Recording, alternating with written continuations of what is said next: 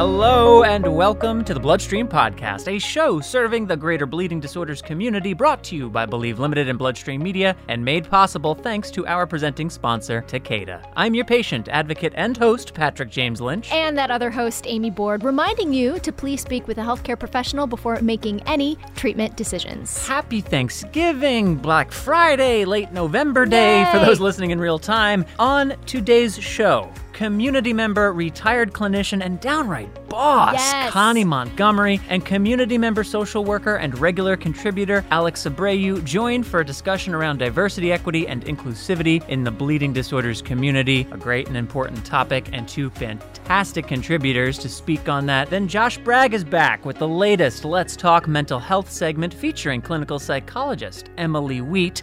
The topic this time growing up different mm. and what it means to realize what that means as an adult. Josh will then join Amy and me in studio for a quick capsule to that segment before wrapping up today's show. This is a huge show. it is. It's a it's a full show. It is a full show. Unaware if we have time for it all. We don't know that either, but that's great. not our problem. That's drama's editing That's fun time. Yeah, problem. we can't rob him of the joy in his life that is editing our nonsense. Very considerate of you. Thank you very much, Bordeaux. Thank you very much. Hey, Bloodstream listeners, thank you for listening. And remember to hit that subscribe button on Apple Podcasts, Spotify, or wherever you listen to your podcasts. Episodes can always be listened to and shared directly from Bloodstream Media's Facebook page. And as always, if you've got suggestions for topics or guests, or if you have questions for Patrick or myself, ping us on social media or email us at mailbag at bloodstreammedia.com. Listeners, I also want to remind you that the Bloodstream Podcast is made possible by our presenting sponsor, Takeda. Yes, that's right, Takeda. Takeda's got this website, bleedingdisorders.com, where you can learn all about Takeda's resources for and commitment to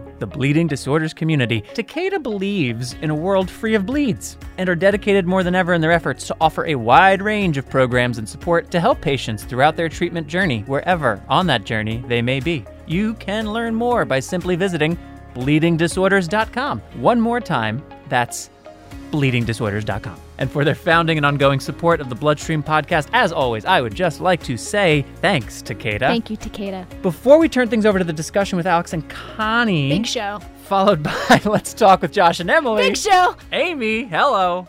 How are you? In, in the spirit of this being a big show, I feel like this is like a big time of year. This is my favorite three weeks of the year. Yeah? For sure. We just had Thanksgiving, and it's one of my favorite holidays of all time. I had a pumpkin bagel for breakfast this morning. Congratulations. Which is like tis the season. Taylor Swift came out with a new album. Adele came out with a new album. It's a huge, huge season for amazing pop you're music. even here. Harry Styles came out with like nail polish kits. Good, I guess. I, I don't know. I just saw it on Barely Twitter and I was is. like, this is great. I thought maybe it was a new album and I wasn't going to be able to handle that. Like Tay and Adele and Harry Styles, but it was just Yeah, nail you polish. need breathing room in there. It's a little too much if it was all albums. I don't wear nail polish, but I might buy those Harry Styles nail polish kits. This is outing me as like a bit of Hmm. uh well, everyone's known that. I- I've talked about Taylor Swift. Like I'm Oh, I'm, yeah, that's not a secret I'm kind of a teenage monster when it comes to like my music and pop music. So anyway, Uh-huh. keep you informed on the Harry Styles nail kits. Please do. I mean, look, I'm learning about Harry Styles nail kits from you. I've learned about Formula One race car driving from Right, you on right, this podcast. right. It's a bleeding disorders podcast, but you are what give me cultural infusions of what's going on outside of my health head. Right, right. I just, you know, I just want all listeners to know what's going inside my head before we like get into like the very important topics that we're going to get into, which unfortunately is like nail kits for my Harry Styles. Uh, pff, No unfortunate there whatsoever. We're proud of you. Or congratulations on all the great music and nail polish and everything else. I don't Pumpkin know. bagels. This whole thing took a turn. I wasn't going to talk about the nail kits. This whole thing took a turn.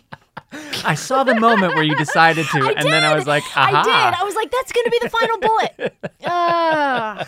We do have a lot to get to, so let's keep it moving. Connie Montgomery and Alex Abreu, two awesome community members. It was actually Connie who wanted to have this conversation here on Bloodstream. So let's get to it. Connie and Alex in a discussion about diversity, equity, and inclusivity in bleeding disorders, and then we'll be back with Josh and let's talk. All right, Bloodstream listeners, I'm joined now by two very special guests. The first, our guest interviewer for this conversation. You've heard her a number of times here on Bloodstream, but it has been a few months now, so very happy to be welcoming back Alex Abreu Boria. Alex, welcome back to Bloodstream. Thank you. Happy to be here with both of you. And congratulations to you, too. I think since the last time we had on mic, you've had some updates in your life, so I'll say congratulations. You can share anything about that you'd like to or not. Some big updates, yeah. Um, looking back, I got engaged. Beach, Woo-hoo. which is pretty exciting. And I bought a home and I'm now living in Texas. It's a different world out here. I would even argue a different country coming from New York. At times it's been. yeah. At times it's been. Right. Uh, but I'm As loving Texans it. will remind you. Yeah. Good.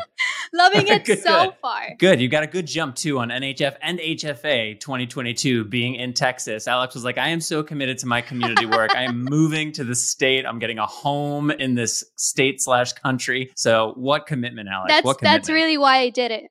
yeah, I figured it. Yeah, I figured. It. I figured. All right, let me bring our other guest in here, Connie Montgomery. She is now Connie and I. Uh, I think we may have met a couple times along the way, but we most recently and most meaningfully were part of a panel together for NHF's BDC. I want to read you the bio that I had for Connie for that to give you a little background on her before inviting her into the discussion as well. So Connie lives with factor seven deficiency as well as two rare autoimmune disorders. She is a wife and a mom of two young adults, as well as a grandparent to two fur babies, Sir Germany and Oscar amongst my favorite names of fur babies I've ever heard. She's extremely active in the community, has been for well over a decade. She's a retired occupational therapist, currently the patient and family advisor for the Medical University of South Carolina. And she is on the Rare Bleeding Disorders Leadership Committee at NHF, as well as the charitable campaign chair for the Inspiration Foundation. Connie Montgomery, welcome to the Bloodstream Podcast. Thank you guys for having me today, and I'm excited to converse and talk with you today. I'm very excited to have you on, uh, having been on that panel with you and knowing what you bring to conversations about important topics in the community, and Alex knowing what you bring to the table. I'm very excited to see where this conversation goes. So let me kick us off, and then Alex, I'll, I'll, I'll let you kind of take it from there there. But Connie, I gave the the audience that overview, that background on you. But I'm wondering if you could maybe bring us into your experience, your professional and personal experience when it comes to equity, diversity, and inclusivity in healthcare management, healthcare advocacy, healthcare access, and so forth. The floor is yours, Connie. I first want to give you just a little background about me and where I'm from.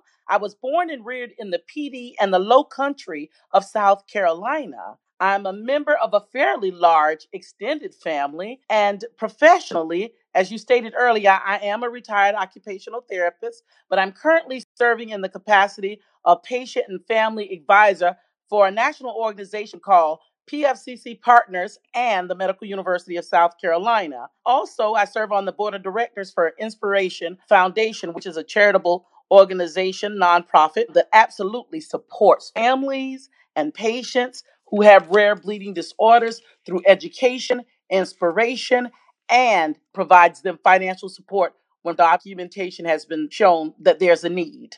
I really enjoy the work that I do with NHF as well. I serve in the leadership capacity with the Rares Committee, and I enjoy that because now I'm seeing that rare bleeding disorders is being more acknowledged at the National Hemophilia Foundation and HFA the Hemophilia Federation of America. And I'm absolutely ecstatic about that. So, really looking forward to this conversation that we're preparing to have. That's fantastic. And Connie, I just want to start by saying when I see a woman of color being so involved and having such a strong voice in our community is nothing but an honor to me. And you are already serve as an inspiration for me and for the future generations in this community. To get us started, I just want you to just share personal stories or experiences that highlight inequities in our community and the work that has been done in diversity, equity, and inclusion? Well, the work that I've seen done in diversity, equity, and inclusion has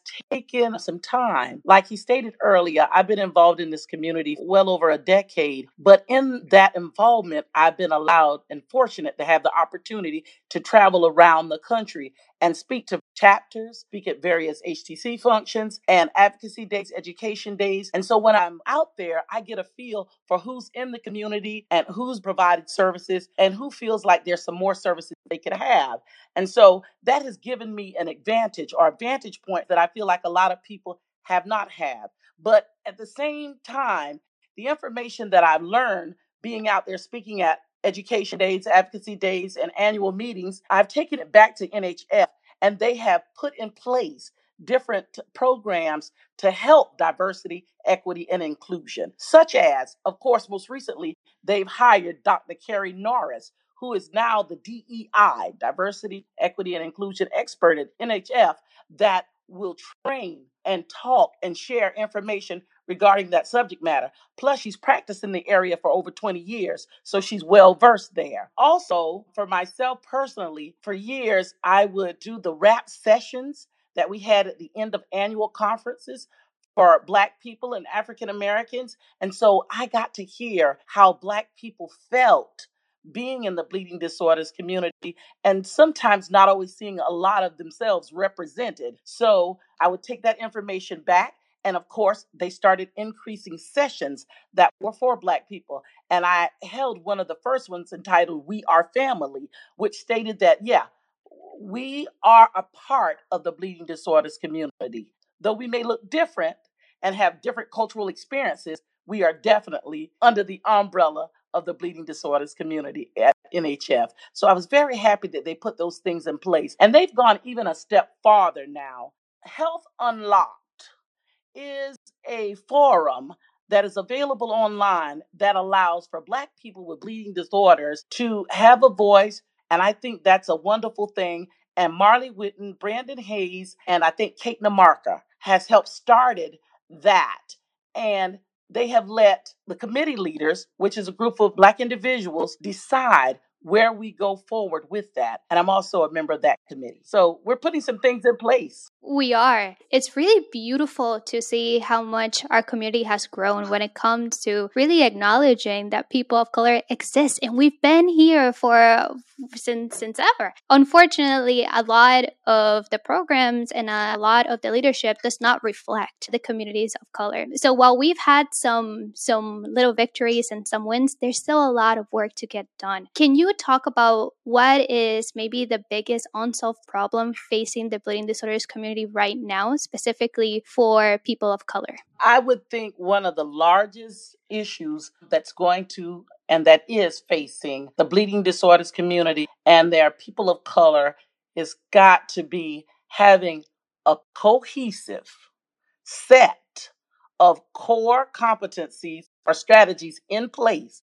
that is used across the board for all these chapters, which is, I think, about 53 and about 120 HTCs. These strategies need to be written and put in place, as well as we need to have some type of checks and balances to make certain that the leadership and those governing those entities are following some of those core competencies for diversity, equity, and inclusion. Could you say a little bit more about those core competencies? Absolutely. This is where we would like to see that we do it in such a strategic way that maybe we set aside time to have maybe the executive directors and the chapter leaders to go to a train the trainer session where they learn about terminology for DEI. What does diversity mean? What does equity mean? What does inclusion mean? What does that look like in your particular setting? Start that process of breaking it down strategically, piece by piece, so that those in leadership and those governing these entities are trained so that they can train their members and their consumers. But first, they need to be able to know exactly what this means. Let me give you an example specifically. I was 36 years old when I was diagnosed with factor 7 deficiency. Factor 7 deficiency is congenital in my family. It's autosomal recessive, and both my mother and my father contributed to me having it. However, I remember all through my adolescent years because my mom and I were desperate to get some answers and some help. We're going to tell the healthcare practitioners exactly what was going on with me extended nosebleeds, long menses that last 10 to 12 days, swollen joints, and painful joints. All of this information we provided not just years, but decades to healthcare practitioners, but no one followed up or followed through with it. They just dismissed the symptoms that I gave and that my mother gave. And that was a big leap for us to be able to do that because from the family I'm from, we do not do that. We take our health issues and we take our health care issues. That type of information happens in the family and it stays in the family. You don't go out and share that on the boulevard with the world because I was taught by my mother that that could be perceived as a weakness of some sort, or people will make unkind judgments about you. So, therefore, we didn't share health information or anything that would make anybody think anything unkind about us. So, I suffered in silence for years. with factor seven. I mean, I can remember in the lavatory, the bathrooms at school, and using all the tissue that was in there, making certain that, you know, I cleaned up everything, everything in the stalls was perfect. Like I found them, leaving no trace of blood. I can remember missing days and days out of school. But even with all that information given to healthcare practitioners, no one listened. And it could have been due to unconscious bias. It could have been due to, you know, so many times I can remember, even after I became an occupational therapist, I can remember folks saying, you know, where, where did you look that up from? It was it was really humiliating. Well, what makes you think that you, well, you know, possibly have a bleeding disorder? It was not until I had a vehicular accident, a car accident, that my life was saved. And I went to the emergency room, and Dr. Richmond, happened to be the doctor there in the emergency room that day, and he had a background that was familiar with bleeding disorders. He and another hematologist came on, did a consult and several tests, and found out that I was factor seven deficient. But he was knowledgeable about bleeding disorders, and he saw that the bleeding wasn't stopping after the wreck. So, I mean, that right there is such an example of why it's important that we get the diversity, equity, and inclusion piece correct. Absolutely, Connie. And, you know, as you were saying your story, I couldn't help but picture myself in your story as well. For many, many years, whenever I would bring up any of the symptoms that I had or my sister had, it was always viewed as, okay, well, it could be an allergy. It could be this, it could be that. It was never taken seriously. And my mom would sit there with our doctor and say, is it normal? A little girl playing soccer and she gets hit by a ball and she can't stop bleeding? Is that normal? Well, it could be. We never got answers. I don't have another word, but I just say it really sucks that people of color are still in that today. We advocate for ourselves. We advocate for ourselves. I am telling you, I sometimes I feel like I am my own doctor because I go to my doctor with what I think I have. Because if I don't, nothing will get resolved. And you know we we talk about diversity we talk about equity we talk about inclusion. As i say it has become like the sexy thing. People want to do this work but people don't really know what it feels. People don't know what it's like to be in those shoes to be in that doctor's office and not be taken seriously. And in your case be in a car accident. And that's when they're like okay let's take it seriously now because something might be off. It's just I, I, I feel for you, and at the same time, I, I've also been in your shoes, and it's really not a great place to be. But you know what, Alex? It's so good that we are doing this podcast today. It's so good that we are sharing our stories so someone else can advocate for his or herself. And without our stories going forward, no matter how horrific they are, uh, change won't happen. So we're going to have to be on the front lines in the battlefield sharing our stories. My daughter, Connor J. Jocelyn Graham, and I have come up with a program called Hear with Your Eyes, See with Your Heart Compassionate Healthcare. And what I do is I use this program to train people around the country, especially healthcare practitioners, to really, really tune in and use not just their medical expertise, but even all five of their senses to really get to know their patients and their families and the caregivers. All of this is necessary. I mean, it's just the first steps of DEI work. It's the first steps of health care. I mean, the term care is in health care. One has to care. Connie, I want to ask you a question. There was a reference to not necessarily seeing oneself depicted in places. And I want to touch on the role that media and imagery has to play in some of this. What what are some of the ways that you believe media is contributing to what we'll just kind of broadly refer to as the problem? And as you may anticipate, my follow up will be how might it be used to be more of the solution? But let's do the first part first. How is media contributing to problems as it relates to diversity, equity, inclusivity, access? What are your thoughts? People in media and media relations have a lot of power. The stories that they share, I mean, has a lot of power. They can share stories about individuals from various backgrounds, different belief systems. They can share stories about a number of things that other people cannot because they have access to media. And having access to media removes a lot of barriers. People don't have to travel places now. Media is global, right? People all over the place hear this particular podcast and others. They don't have to be in that geographical location. I'm in South Carolina, Alex is in Texas, and I think you're in California. So media can bridge a lot of gaps, but media has to get it right. Media has to use evidence based research. Yes, we, we have to know that the information that we're sharing is true, reliable, valid information that science supports. okay.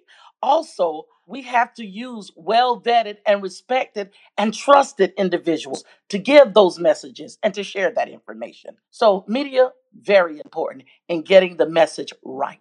Are there any examples of media getting the message right that have been particularly eye popping for you or are models that we may consider in other areas? Curious of any any media examples that you might highlight as that's that's using media for what its full potential could be. A fine example of that is, you know, COVID 19 had a lot of horrific points to of course, it, I mean, it brought about a pandemic. People couldn't be with their family members. Generations were separated. Grandparents couldn't be with uh, grandkids. And so much came about. But also, COVID 19, the pandemic, forced us into a place to recognize a lot of things.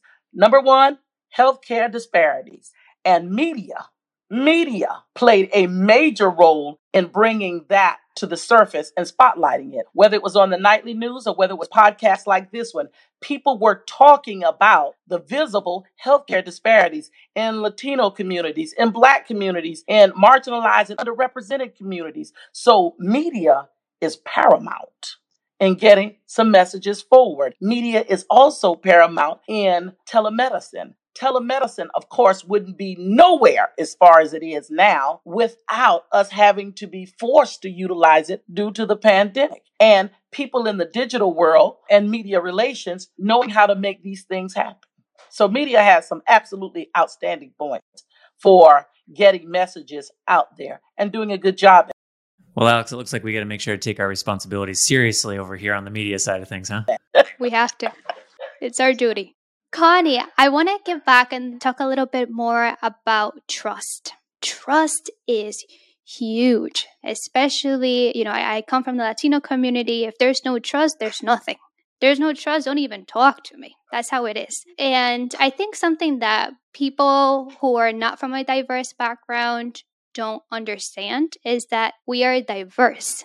I mean, it's in the word diversity, but there's a lot that goes into that. We're diverse. Black people, they don't all just relate to one another. They don't all just have the same culture. Latinos, we all don't even speak the same. We are very, very diverse. Our approaches are diverse. So you can't look at me and say, oh, she represents the entire Latino community, because that's just wrong. I can't look at you, Connie, and say you represent all black, all African Americans, because that's just wrong. There's just so much diverse in our cultures and who we are. With that being said, what's your opinion on how much trust patients of color within our community have for the national organization groups like NHF, HFA, for industry, for the HTCs, and all of the players that play a role within our health in the bleeding disorders community? I think, first of all, trust cannot be assumed, it has to be earned. There's a lot of history, mistrust, and distrust in the African American or Black community regarding healthcare for good reason. I mean, absolute good reason. Not just the Henrietta Lacks story where the HeLa cells were stole from her and have been used in science throughout, even today, are sitting in laboratory freezers being tested upon. Not just the Tuskegee Airmen study, where, I mean, from 1932 to the early 70s, black men were tested and given syphilis, unbeknownst to them. That affected generations. Not just James Marion Sims, Dr. James Marion Sims, the modern day father of the speculum in gynecological services, designing and building the speculum using enslaved black women without anesthesia to test these products on. You can see from just those three or four stories I just shared, there's so much distrust and mistrust for good reason. And then my own personal story of having such a delayed diagnosis.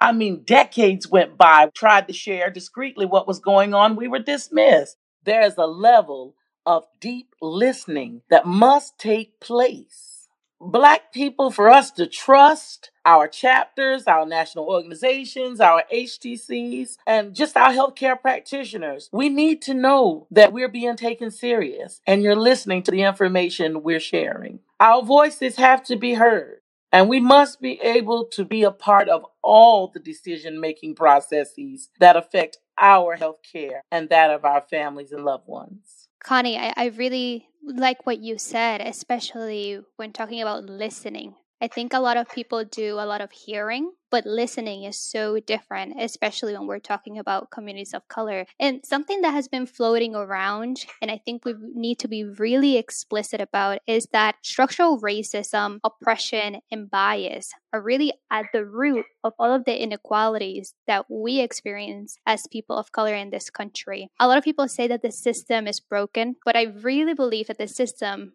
was built this way to not serve people of color, to oppress us. Because something that white communities started to to really understand is that communities of color we have power. Even if in in narratives and conversations we are viewed as powerless, we have so much power and that is scary to white normative culture. So I, I, really want us to talk about structural racism and what are some of the activities that are aimed at addressing structural racism and bias that you're aware of and is taking place within our bleeding disorders community. Very good question with a lot of meat to it. And the reason I say that is because I think we have to look back and, and take a historical perspective to really get a beginning of an understanding of structural racism.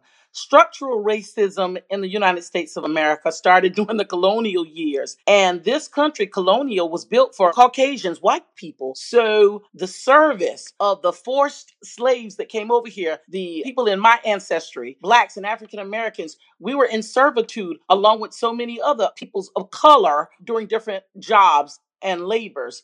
And those particular jobs that we were provided didn't allow for us to go and have the opportunity to get the formal education that some of our counterparts had and to live in the nicer parts and places in town that some of our counterparts were able to reside in. And all of these things, of course, affected Black communities. But because of the way some of our communities Black, Latino, and other underrepresented and marginalized communities existed, you know, we built cohesiveness in what we had in family, in community, in our houses of faith, in our churches. We built community with what we had. We adapted and overcame the skills that we innately were blessed with.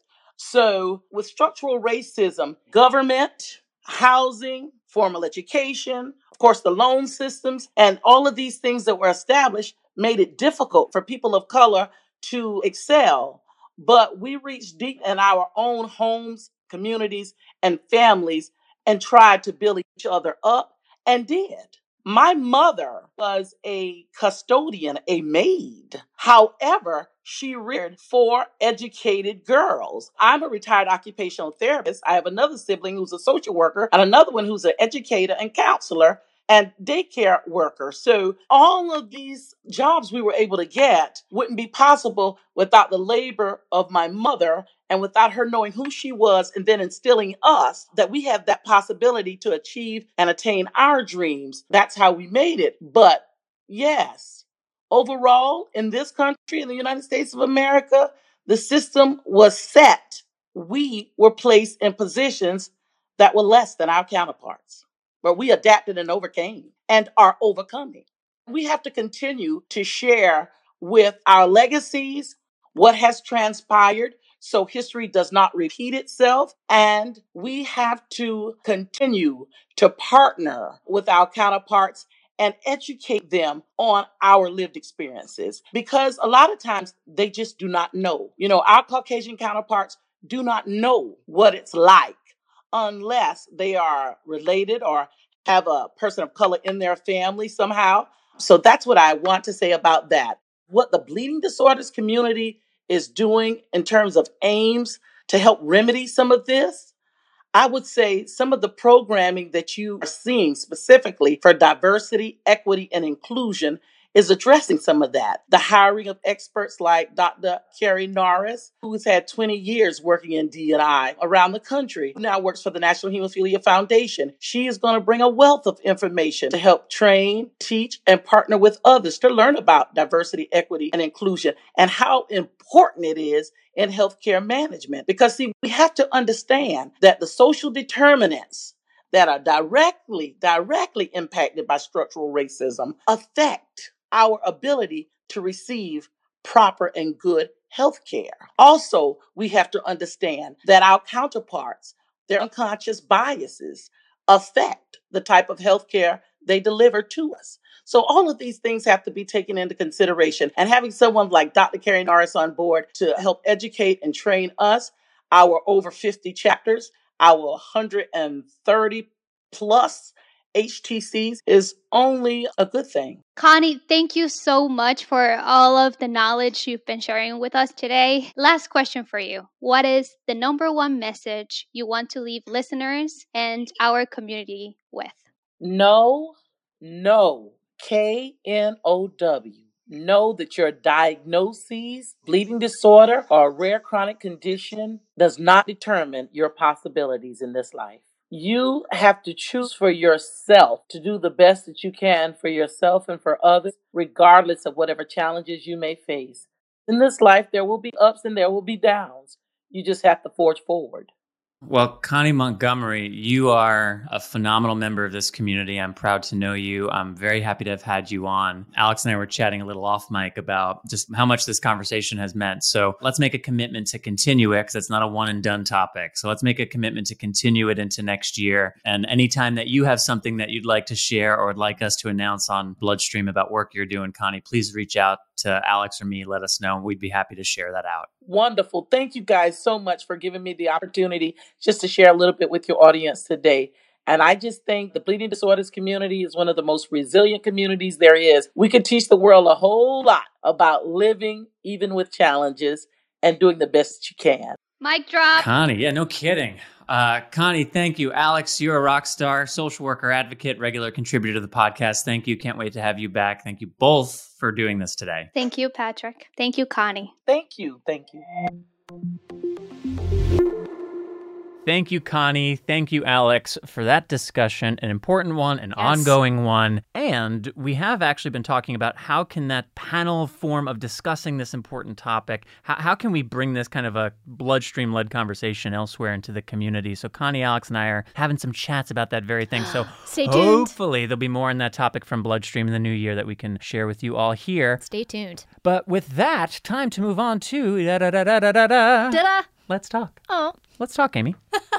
Let's talk. Let's Talk. Let's Talk is a partnership between Bloodstream Media and Sanofi Genzyme and aims to create an environment where we can have open, honest conversations about mental health in the bleeding disorder community. For people living with or caring for someone with a bleeding disorder, the impact on mental health is largely invisible and not often discussed. Let's Talk shares tips on how to care for your own or someone you love's mental health and strives to eliminate the stigma associated with this discussion within the bleeding disorders community. Visit letstalkmh.com to learn more. Again, that is letstalkmh.com. And now, let's go over to Josh for Let's Talk.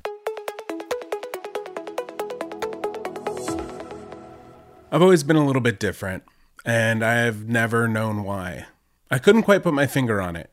My difference wasn't something you could see or point at or witness in any way. I don't have a physical disability. I don't have a medical disorder. Nope, nothing like that. And my difference wasn't picked up on by anyone throughout school or work or by my parents or friends. No, it was a discovery actually that my wife made about two months ago while we were stuck in traffic. How it came up, I can't remember. In fact, memory is involved as a part of this. I can't remember how it came up. I can't remember when it started. And the more I try to investigate it, the more alarmed I am that I may have had this my entire life and am only now discovering it just days before my 36th birthday. It's a personal difference, but a big one. In fact, I'm roughly in the 2% of all people on Earth that have this difference. And for the past two months, I've been experiencing various levels of existential crisis, deep curiosity, and horror at the fact that I'm different and that no one, especially myself, ever knew. If you're listening to this, there is a 98% chance that I'm different from you. What I have is called aphantasia. Let's talk. So, I wasn't diagnosed with my bleeding disorder until I was 12. I bruised a ton, would have weird joint problems. I have memories of like sitting and my mom's just like trying to pack my sinuses basically like the best that she can because they just, it would not stop bleeding. My pediatrician was like, oh, it's just allergies. Like, it's, you know, dry in Colorado, use a humidifier. So, of course, we did. Um, and it didn't really make a difference. This is Kira from our Let's Talk Mental Health documentary. My first cycle wasn't bad, it was like very minor. But the second cycle was horrendous. And so I would go to school and basically like make a diaper for myself. So I would take one pair of underwear and line it with pads, and then put another pair of underwear lined with pads over it. And I would bleed through that in like an hour. There's one memory I have where I started at a brand new school, and my second day, I was the new girl, and I stood up to go throw trash away at lunch. And when I came back, there was just blood everywhere, all over the bench. And it was like the room went silent. The whole entire cafeteria went silent. And everyone was like, Oh my God, is that your period? And I was just mortified. I was like, this is going to be my reputation. And it was until I graduated and went to high school. And then kids that I went to high school with, of course, still knew about that or whatever. Um, so I carried that reputation basically until I graduated high school. Growing up with a bleeding disorder, especially as a woman, can be terribly frustrating. I speak not from personal experience, but from having heard stories like Kira's quite a lot in my time working with Believe. There was an event for women with bleeding disorders a few years ago in Brighton, England, where we heard stories of confusion and neglect by families and doctors, hysterectomies at young ages used as a cure for endless periods. And I met some women there who weren't diagnosed with bleeding disorders until they were in their 40s. Despite generations of women before them being held down by their intense monthly cycles, heavy periods run in the family. That's just who we are. This is outrageous. It's the end of 2021. How could we let this happen? Well, consider that a lot of this delay in diagnosis is due to how we, as a dominating white male society, treat women. Women are still to this day treated as second class citizens, despite making up half the population and being able to literally grow human life inside of them. Women still struggle for equal salaries, equal respect, equal safety against assault and violence, and equal medical attention. And this is all before you bring race into the equation, or gender identity, or venture outside the United States, where access to care can be far more challenging. I guess the reason I'm drawing attention to this is because as I become aware of my own difference for the first time, and as I struggle to understand the implications it had on my first 36 years of life on this earth, I'm aware of who I am and the privileges that I have because of my race and gender. I'm a straight white male working in a creative field with a good steady job, and by most comparisons, I have a pretty healthy body. At the same time, I don't want to discount my experience or avoid talking about it because I have a unique opportunity as I explore my past to gain a deeper understanding and empathy for what it feels like to grow up different. All right, I've buried the lead enough already. Here's the story. I was riding in the car, my wife Courtney was driving, and I forget how we got to this topic, but suddenly she was saying, When I say picture a green apple, what do you see? What do you mean, what do I see? Like, what do you see in your mind? Uh, I don't understand. Well, like right now, I can see a green apple right in front of me. That sounds extremely dangerous. Should I be driving? This was how the conversation started, and where it ended up that day was me assuming Courtney was some sort of psychic X Men level mutant with special abilities, unlike the majority of the rest of the world, who by default must be like me. Well, of course, being the knowledge seeker that she is, Courtney started doing some research, and as we explored the topic, found the term aphantasia. the inability to voluntarily create a mental picture in your mind. I bet you have a lot of questions. I had a lot of questions too. I still do. Here's some rapid fire answers to bring you up to where I am. Aphantasia was first described in 1880 but wasn't named or studied until 2015. Aphantasia appears to be a spectrum. I fall somewhere on the low end of the spectrum in that I can sometimes get a flash of an image, like a still photograph, but it's still completely out of my control. I have vivid, sometimes hyper realistic dreams that are, by nature, heavily visual. When I read books, I don't see anything in my mind. There are no images whatsoever, but sometimes I can hear the characters or sounds of the environment that they're in. My memory is not visual. I have the words to describe parts of my past, but I have no visual memory. I can't see my old toys. I can't see my grandparents' faces. I can't even pull up an image of my wife's face after closing my eyes right in front of her. When I close my eyes and I listen to music or a story, I see the red inside of my eyelids. No matter how hard I try to exercise my mind, that's all that I see, and sometimes static. Instead, I feel the story emotionally. I feel the experiences of the characters, and occasionally, in the most rare of circumstances, I experience a flash like a photograph, like a rip in the space time continuum, like a lightning bolt, and I get an image. But that is so rare. In fact, for the first three books of Isaac Asimov's The Foundation, the only image I have in my mind is of a picket fence and a white house. And for reference, after the first chapter, the entire story takes place in outer space and on different planets 10,000 years in the future. Learning about this difference that I have and how rare it is has gotten in the way of my normal life. It occupies a huge space in my mind. When I read, I can't help but question why I can't visualize. I get lost in that thought and forget to keep reading in meetings when someone is explaining something, I find myself wondering what everyone else must be seeing. I get distracted and I lose focus. And during downtime, when I'm alone and it's quiet, I dive into my past and I think about things like Big Bird saying, use your imagination, and wondering what that meant. I think about school assemblies where they tell you to close your eyes and go on a journey, I think about acting classes I took and how everyone there must have been so much more connected to what was happening in the plays, and I was just going through the motions, pretending as best I could, but never really getting it like everyone else did. I've always had a hard time with books. I gravitate heavily towards movies and TV. I've always had a fascination with photography. My parents used to make fun of me because I would take hundreds and hundreds of photos, filling up my first camera phones and having to learn how to transfer my images to my computer. Hard drives of photos, all grabbing that visual memory for me because I couldn't do it myself. How did nobody catch this? I look back and I see that every time I felt different, like I didn't understand, like I didn't fit in, there was a reason. And while I'm kind of spiraling over this, I'm also relieved to have some sort of answer, a diagnosis of sorts, something to point at and say, aha, that's why. It's not my fault I didn't like books as much as my dad. It's not my fault I couldn't concentrate in lectures. It's not my fault I didn't want to play as much or that my acting teacher in New York would scream at me, Come on, see it. You have to really see it. It's not my fault that I'm different. In fact, once I finish my exploring for the moment and stop looking at who I was and take a hard look at who I am, it's actually pretty cool. Aphantasia is a part of who I am.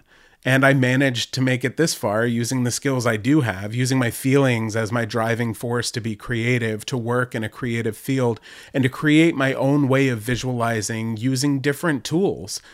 I grew up different from those around me, and I'm just starting to figure out why. And while it may be alarming, it's also really comforting now that I know. And it's kind of cool. I have a lot of work to do, and I'm grateful for my therapist to help me along the way. And I'm certainly no expert on these things, but Amy talked to Emily again, who is a clinical psychologist, and here's what she had to say about the matter.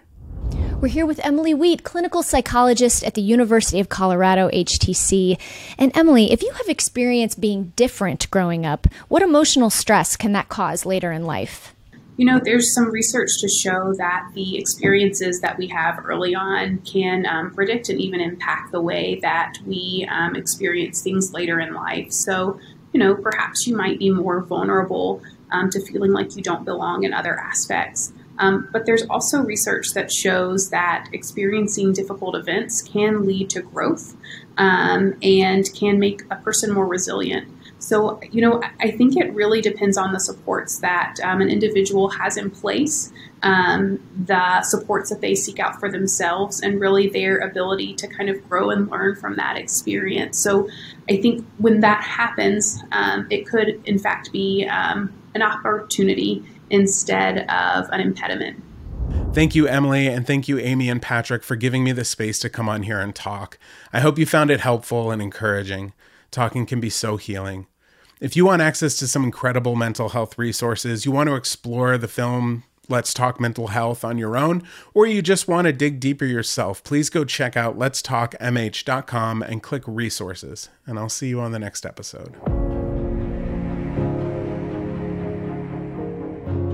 All right, and now joining Amy and I here in studio, sort of. He's in the next studio over, but he's also on a microphone. I don't know. He's like on a video in studio. our studio. There's a lot of studio to this recording. Joshua Sterling Bragg. Hey, Josh, how are you, man? Hi, I'm in a studio. so, Studio Josh, aphantasia, a word I had never heard before the Let's Talk segment this week that I think you hadn't heard before just a couple of weeks ago yourself. Where's that sitting with you right now, right in this moment? How, how's your relationship to aphantasia today? I'm still really distracted by it. I find myself like, you know, taking a shower and being like, come on, green apple, where's the green apple? It's weird because I'm trying to force it now because I'm like, it, it can't be, this can't be true you know because there's there's part of me that thinks it might be linked to like past trauma and that i like close that off but then the more i go down the rabbit hole of what my childhood was like the more i'm like no i think it just always was like this I think it's interesting. I don't know, in in just knowing you personally and how incredibly creative you are outwardly. I, I just I just think it's a fascinating thing that maybe it like fuels some of your creativity, your visual creativity. You're one of the most creative thinkers I've ever been around. And I just I wonder if it's I don't know, it just fuels that in some way. Don't mess with it. Don't yeah mess with the yeah yeah i know i think that's what makes it so confusing for me too is that i Mm. i know that i'm a writer and i create things and i do you know patrick and i just worked on this edit together that is like more creative than i think anything we've done in the past together but i sit there watching it going like how how did this happen Mm. it's so interesting. You know, something that really struck me about what you were sharing was how just literally days ahead of your 36th birthday, you're realizing this. And, you know, Kira talks about this in the segment and, and, and going to school and the reputation she got. And it's one thing when you are a child, a teenager, and you're having an experience that you feel different, you feel other than, but it's a whole nother component to it when you don't know what that different is, when you don't know why you feel other than. And it isn't until you're almost a 36 year old adult that you're like, oh, and it suddenly gives this whole different context and filter through which to look at all of these past experiences. So, has that happened for you at all? Are you unearthing anything from childhood or your younger years that now make a little more sense that you've had this understanding about yourself? Yeah, definitely. And it's new discoveries every day. I remember, and I've told people before about this moment where I remember I was setting up G.I. Joes in the attic, and all of a sudden I was like, I don't want to play with G.I. Joes anymore. I was like 13 years old, and I was just done. It was like a light switch went off. I was done playing for the rest of my life, and I got into video games and, and much more visual stuff. And I've always been fascinated by cameras, even from a really young age. I had a point and shoot camera, maybe like eight or nine years old maybe started taking photographs and getting them developed and trying to do better. And that was something that i've kept up up until today. I mean i've probably taken a million photographs. I, I don't even know how to calculate it because i look at just my folder from 2019 before the world shut down and there's like 45 folders in there of like days that i went out and and took photos like purposefully. And then that's not even including what's on my phone which I use every single day. I've talked to people too before about being afraid to lose my mind, like to lose my memories at some point, and that photography mm-hmm. is how I connect to those memories because I can't pull anything up. I just know the words to describe it. And I've I've said that before too in my past and it wasn't triggering to anybody. Like no one was like, that's different. They just were like, yeah, yeah, yeah. There's something actually that Emily talks about in this segment, Amy, with you. The idea of feeling different, growing up other than, how it can lead to growth. she she mentions that and how it can make a person more resilient. The ability to grow and learn from that experience, I think, is the the wording she uses. But it's funny, like as she said that, and I'm, I'm really sensitive to this idea of resiliency as a result of things one should not necessarily have to go through these days. I was thinking, yeah, but that only happens if that experience can be processed, understood, defined, worked through, and that's a heavy burden for a child. So, yes, these things that like lead us to growing up feeling different can lead to being resilient, but I just feel like that's I don't know. I, I understand why she mentions that, and it's not unfair, but it's like, let's break that down further. We're asking a 7, 8, 12 year old child to be able to have the faculties and the expert support to help them process in that way. That's a little crazy to me. Let's call, let's call it what it is. When you are feeling different growing up, it stinks. It's not comfortable. It stinks. Am I wrong? No, it's it's it stinks. I mean, we have we have a family friend who their 7-year-old, he feels emotions very heavily and is going through some depression as like a 7-year-old and they're trying to figure out how to navigate that. And I know I know him very well. I see the turmoil inside of him and he doesn't have the the language to describe exactly what's going on. He doesn't have the life knowledge, you know, the experience to navigate it. He's just like confused and kind of upset by it because he's different. It's looking at that kid and thinking about myself at that age that makes me realize like uh, yeah I, th- I think you're really right it's a lot to ask to to be able to process that and deal with it and we really need our parents and and our friends and and, and like to destigmatize this stuff so that it becomes something we talk about at a younger age and i'll say too for me you know hemophilia it's not like aphantasia where you were feeling different in ways that you couldn't define or put your finger on that now have you know oh light bulb moment. I've known i've had hemophilia. It wasn't invisible. But what feels very relatable to what you're sharing josh is that it's only now in adult life the many ways in which hemophilia has impacted me is something that i am connected to. How I thought about myself, how I continue to think about myself, my sense of self, my sense of safety, my sense of possibility, my craving for imagination. Like you, I, I don't think I have aphantasia, but I don't have a strong visual memory or visual ability, but I think that actually in part drives my desire to create and be imaginative. The escapism, my interest in escapism, striving for a future that's better than the present. Amy and I were just talking about that a little bit off mic. Like hemophilia intersects with all of that. And I've found that like every couple few weeks as I'm processing more of my life or something we're working on is having me think personally about something from childhood. It's like a constant process of, I've heard this said before, but like a parenting my own inner child and helping myself understand, like, oh, that moment in time, you didn't have the tools to think about it like this. Now you do, and you can. That's a painful process sometimes. It's an emotional process, it's a vulnerable process. So you led me to think about hemophilia in some different ways. I guess that's the point I'm trying to share. And, and it to me underscores how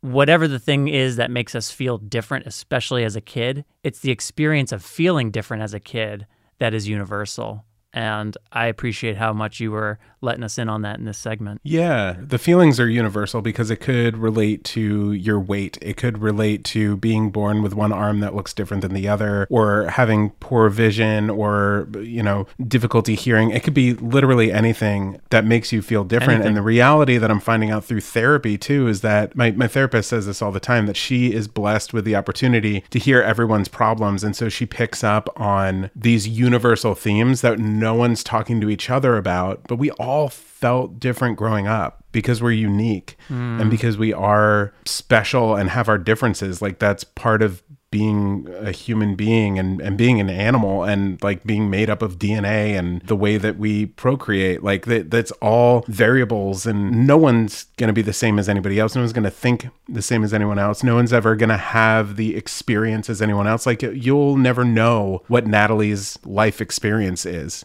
you can get close by spending your life with her, but you'll never know what it feels like to be her or what the color green looks like to her, you know? And so mm-hmm. we all have this space to feel different and we shouldn't feel so lousy about it. But we do. We're, in a sense, all kind of alone in it. And striving to connect. And I think that's part of it is I feel at times my otherness prevents me from being able to connect or feel connected to the group. And yet, as human beings, we want to be around other people. We're social creatures. We we work together. We move in packs. So, oh, there's so much there. Amy, there's a lot there. But is there any final word from you that you'd like to share? A final question or thought for Josh? I just I think this was a wonderful topic and commend you, Josh, for putting words to it. And I know it's you know a bit of a deep dive, but I also think putting words to things, being aware of things like this is the first step towards that connecting to Right. not have it be a barrier to connection but to really you know utilize that to relate to others and engage with others so i think it's great Thank you, Josh. Yeah, I, I just want to end with I was scrolling through TikTok early this morning and I came across Will Smith, who does a lot of like public speaking and empowering people. And Acting. He does acting too. he does acting too, sometimes with himself. But the the thing that it was him in a room of people and his message in that video was there's nothing in life more important than unconditional love. So love each other and base everything else around that. So I'm stealing that and I'm, that's my final word. Love yourself, love each other. Well, thank you for that powerful final word. Thank you to Sanofi Genzyme for making Let's Talk possible. Let's Talk TalkMH.com to learn more about the Let's Talk film and resources that are available. And if you like these segments driven by Josh with contributions from Emily Wheat and other clinical professionals, go to the Bloodstream Podcast webpage at bloodstreammedia.com. You'll see the banner where we have a page devoted just to these segments. They're all video segments as well, so it's personal, they're beautiful, and that's at bloodstreammedia.com, the Bloodstream Podcast webpage. Josh, thank you, sir, and we'll be back again next month to hear the final Let's Talk of 2020 from you. 2021, what year are we oh in? god Thanks, buddy. Well, thanks again to Connie, Alex, Josh, Emily, and Kira for contributing to this episode. It was a packed episode, but we did it, Amy. We did it. We did it. There were some said we couldn't. I don't We know who they it. were, but they probably existed. We, We did, did it anyway. Amy, what can listeners look forward to on the next episode of the Bloodstream Podcast? What's coming next? well it's going to be december full blown december Full blown December. Yeah, no more preview December. Full blown. full blown end of the year, last month of the year. So we're gonna do what we always do on Bloodstream Media. We are going to have a state of the state. Let's figure out what happened in this year. Where have we been? Maybe we'll hear from some global and national leaders. Ooh, maybe. They haven't confirmed yet. Not yet, but we think they will. We just don't want to say until they well, do. they're just busy and it's December. Exactly, but that's what we're gonna do. Yeah, no, it'll be great. But with all of that being said, this, your post Thanksgiving, Black Friday, late November. Yes. Amy's having a pumpkin bagel episode. Yes. That is all for this episode. uh, a reminder to subscribe to the Bloodstream Podcast wherever you listen. Share this episode with family, friends, and colleagues. And join us again next month as Amy and I seek to close out 2021 with two excellent show stopping episodes, which Amy's entirely responsible for writing, producing, and making happen. Did you know that? I was unaware of that. Hey, do you have a bleeding disorder topic or a health topic that you'd like to hear us discuss a little bit more? Maybe there's an expert or a guest that you're just dying to hear from. Do you want to inquire about storytelling or casting opportunities for Bloodstream's podcasts or Believe Limited films? Well, email us at mailbag at bloodstreammedia.com or connect with us on Bloodstream Media on social media. You'll find Bloodstream Media on Facebook, Instagram, and Twitter, or you can follow myself or Patrick James Lynch on Facebook, Twitter, Instagram, or LinkedIn. I'm going to say shout out to all the committed LinkedIn users out there. You did it. Oh, see, that wasn't that, that hard. this was an evolution you did not want to have to make. I know, this is a bummer. I am your host, Patrick James Lynch. Hey, and I'm that other host, Amy Board. And until next time, take self care of yourself. Happy holidays and bye, everybody. Bye bye.